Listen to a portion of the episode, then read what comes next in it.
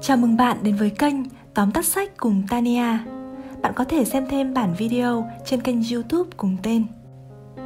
Bạn thân mến, ở tập 1 của bộ sách Dạy con làm giàu được viết bởi tác giả Robert Kiyosaki, chúng ta đã tìm hiểu về hai vấn đề chính. Tại sao nhiều người tài năng nhưng không thành công trong cuộc sống?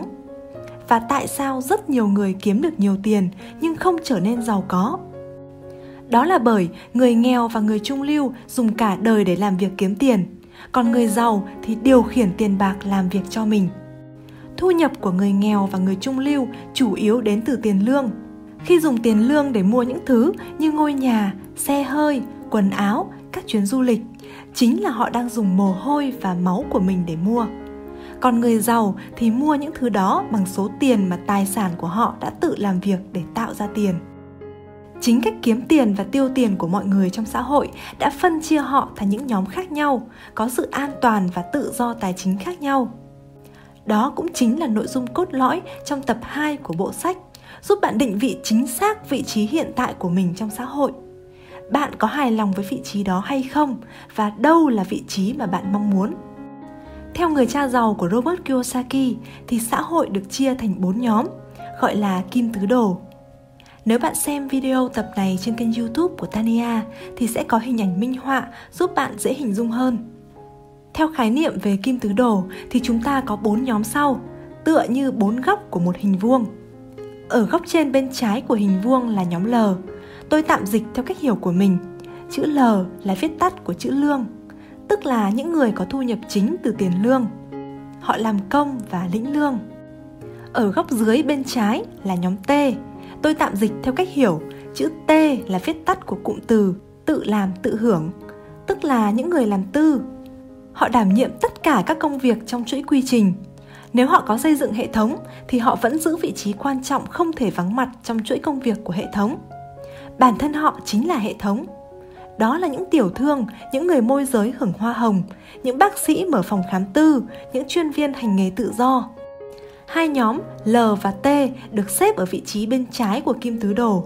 Họ là nhóm người nghèo và người trung lưu. Họ kiếm tiền bằng thời gian và công sức của mình. Họ sẽ không thể tiếp tục sống nếu không làm việc. Phần bên phải của kim tứ đồ bao gồm hai nhóm là nhóm C và nhóm D. Nhóm C được đặt ở góc trên bên phải. Chúng ta có thể ghi nhớ bằng cách chữ C là viết tắt của cụm từ chủ hệ thống Họ kiếm tiền bằng hệ thống của mình. Họ sở hữu hệ thống nhưng thuê người khác quản lý. Sự vận hành của hệ thống không cần sự có mặt của họ. Đó là những chủ doanh nghiệp. Còn nhóm D được đặt ở góc dưới bên phải của hình vuông. Tôi tạm hiểu chữ D là viết tắt của từ đầu tư. Họ là những người kiếm tiền bằng cách đầu tư để tiền sinh ra tiền, sử dụng tiền để tạo ra nhiều tiền hơn điều gì đã tự động phân chia xã hội thành bốn nhóm với bốn cách kiếm tiền như vậy? Đó vẫn là hai vấn đề được nói rất nhiều trong bộ sách, chính là nỗi sợ và lòng ham muốn. Bắt đầu từ nỗi sợ không có tiền, một tư tưởng rất cũ đã được hình thành là mọi người cần học hành chăm chỉ để tốt nghiệp với số điểm cao, để có thể tìm được công việc ở những công ty tốt. Vậy là họ bắt đầu gia nhập nhóm l, những người làm công và lĩnh lương. Họ là những người sợ mạo hiểm tìm kiếm sự an toàn và đảm bảo.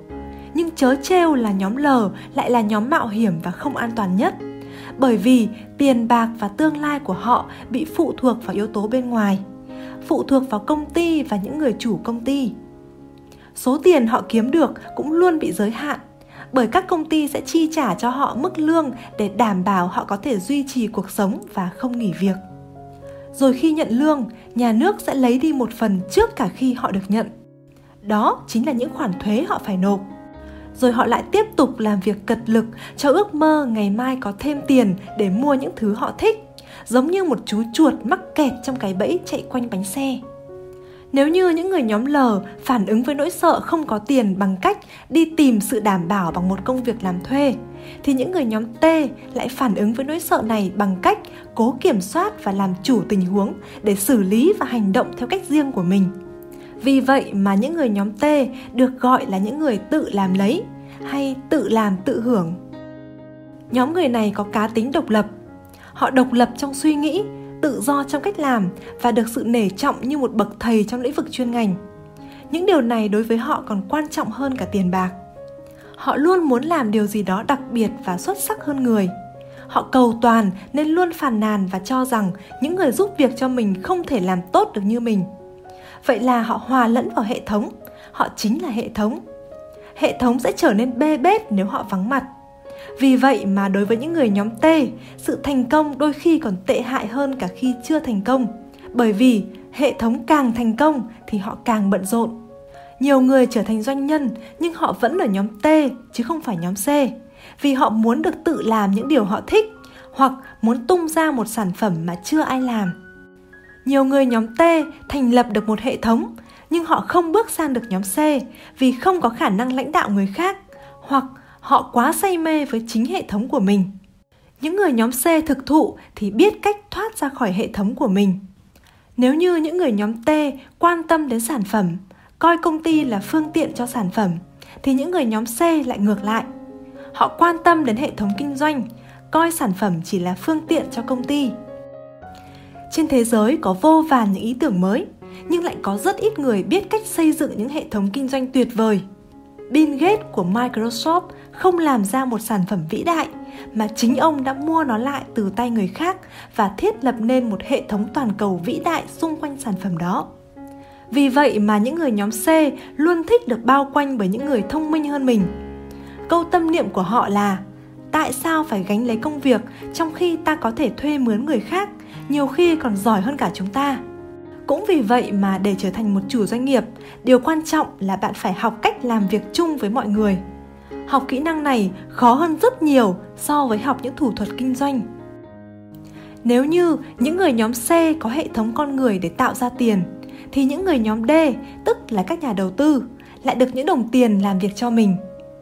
Những người nhóm D không cần làm việc vì những đồng tiền này sẽ làm việc 24 trên 24 giờ và không bao giờ đòi hỏi hay đình công. Bất kể người nào đang kiếm tiền từ nhóm nào, nếu muốn giàu có, người ấy phải đạt tới đích sân chơi của nhóm D. Chính tại nhóm D, tiền bạc mới được chuyển đổi thành của cải và sự giàu có. Đến đây chúng ta đã hiểu, không phải là những kiến thức chúng ta học được sẽ phân chia chúng ta vào nhóm người nào, mà chính quan điểm và cách suy nghĩ sẽ sắp xếp chúng ta. Khi đụng đến vấn đề tiền bạc, tất cả chúng ta đều phản ứng khác nhau chính những cách phản ứng này sẽ quyết định phương thức kiếm tiền của chúng ta những người nhóm L, tức là những người làm công, sẽ nói Tôi đang tìm một công việc ổn định, bảo đảm có mức lương cao và nhiều phúc lợi. Những người nhóm T, gồm những người làm tư, thường nói Mức giá của tôi là 35 đô một giờ, hay mức hoa hồng bình thường của tôi là 6% giá bán. Những người nhóm C thì thường nói tôi đang tìm một giám đốc điều hành mới cho công ty của mình. Còn những nhà đầu tư sẽ chỉ xoay quanh các cụm từ như lợi nhuận, thị trường. Thước đo cho sự giàu có không phải là số tiền người đó kiếm được, mà là thời gian người đó có thể sống được nếu ngày mai họ dừng làm việc. Theo đó, hai nhóm bên trái kim tứ đồ sẽ không có thêm tiền nếu họ dừng làm việc. Còn hai nhóm bên phải kim tứ đồ, họ có thể dừng làm việc mà tiền vẫn được sinh ra. Vì điều này mà nửa bên trái tưởng như là an toàn và ổn định, nhưng thực tế lại là rủi ro và bấp bênh. Còn nửa bên phải tưởng như là rủi ro, nhưng thực tế lại là sự an toàn. Việc đầu tư của nhóm D có sự khác biệt rõ ràng với sự đầu tư theo kiểu bỏ tiền vào quỹ về hưu đều đặn. Bởi vì những nhà đầu tư thực sự ở nhóm D sẽ biết trong bao lâu họ có thể lấy lại số vốn ban đầu. Còn những người đầu tư vào quỹ hưu trí thì phải đợi nhiều năm mới biết được những người đầu tư cổ phiếu ở giá thấp và hy vọng bán lại ở giá cao cũng không phải là những người thuộc nhóm D, bởi vì họ chỉ sống bằng nghề mua bán, chẳng khác gì một người chủ tiệm bán lẻ, mua hàng hóa giá xỉ rồi bán ra với giá bán lẻ. Họ vẫn phải bỏ công sức của chính mình để kiếm ra tiền, vì vậy họ thuộc nhóm T nhiều hơn là nhóm D. Một điều không công bằng giữa hai nửa kim tứ đồ là gánh nặng về thuế trong khi nửa bên phải bảo vệ tài sản của mình trong các liên đoàn, tức là các công ty, và họ không đứng tên trên các tài sản, thì nửa bên trái lại đơn độc một mình và bị đánh thuế trên thu nhập của mình. Ngoài ra, nửa bên phải sẽ thuê những chuyên gia giỏi để giúp họ trong vấn đề này. Vì vậy mà đường đi của thu nhập ở bên phải kim tứ đồ sẽ là thu nhập, chi phí rồi mới nộp thuế. Còn bên trái kim tứ đồ sẽ là thu nhập, nộp thuế rồi mới chi trả chi phí.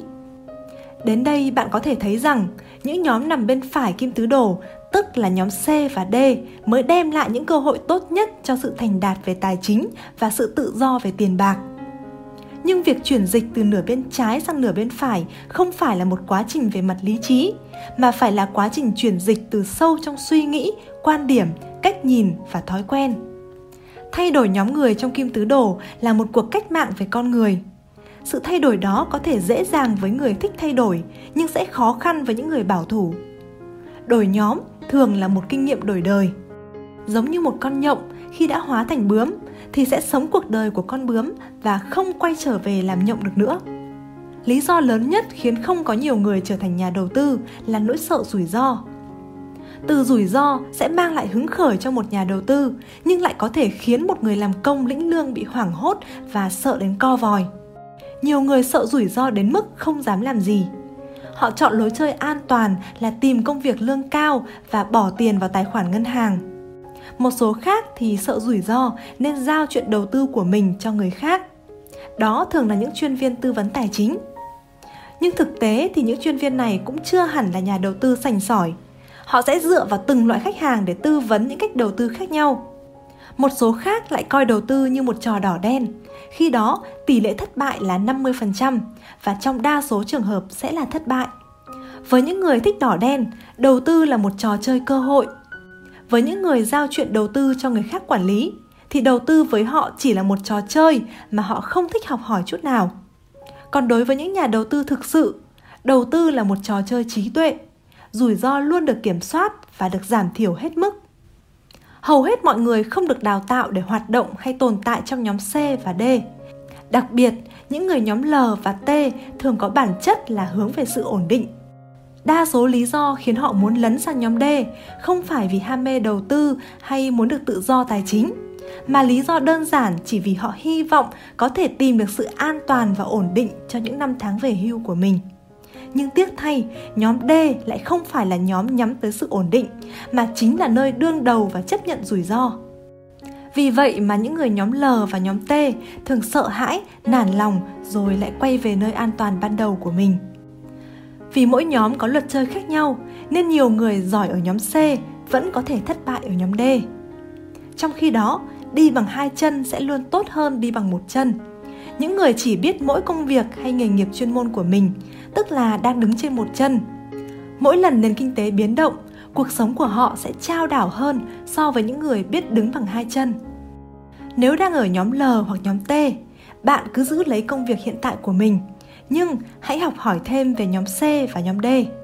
Đặc biệt, hãy sang nhóm C trước rồi mới sang nhóm D. Đây là con đường khôn ngoan mà nhiều doanh gia tài giỏi cũng đã đi. Vì khi thành công ở nhóm C thì kinh nghiệm và nguồn vốn của bạn sẽ giúp bạn có nhiều cơ hội thành công ở nhóm D hơn. Để đi từ bên trái sang bên phải của kim tứ đồ, không phải những hành động của bạn cần thay đổi, mà trước hết chính cách suy nghĩ của bạn phải thay đổi nhiều người cố hành động giống người giàu, cố làm theo những gì họ nghĩ là người giàu đã từng làm và sẽ làm qua. Nhưng nếu họ vẫn còn suy nghĩ, phản ứng và niềm tin của một người nghèo hay một người trung lưu, thì họ vẫn ở nửa bên trái của kim tứ đồ. Trong thế giới bên trái kim tứ đồ, tức là nhóm l và nhóm t, sự phân biệt đối xử luôn tồn tại. Đó là sự phân biệt về bề ngoài, về trường lớp bạn tốt nghiệp, phân biệt về giới tính của bạn nhưng ở thế giới bên phải của kim tứ đồ, tức là nhóm C và nhóm D thì không. Họ không quan tâm đến sự công bằng hay sự ổn định và an toàn. Họ quan tâm đến sự tự do và niềm đam mê cuộc chơi. Bạn chơi cuộc chơi đầu tư hay, bạn được tung hô và tán thưởng. Chúng ta sẽ nói chuyện nhiều hơn về nhóm D, về các nhà đầu tư ở tập tiếp theo của bộ sách này. Cảm ơn bạn đã lắng nghe. Hẹn gặp lại bạn trong bản review tập 3 của bộ sách Dạy con làm giàu.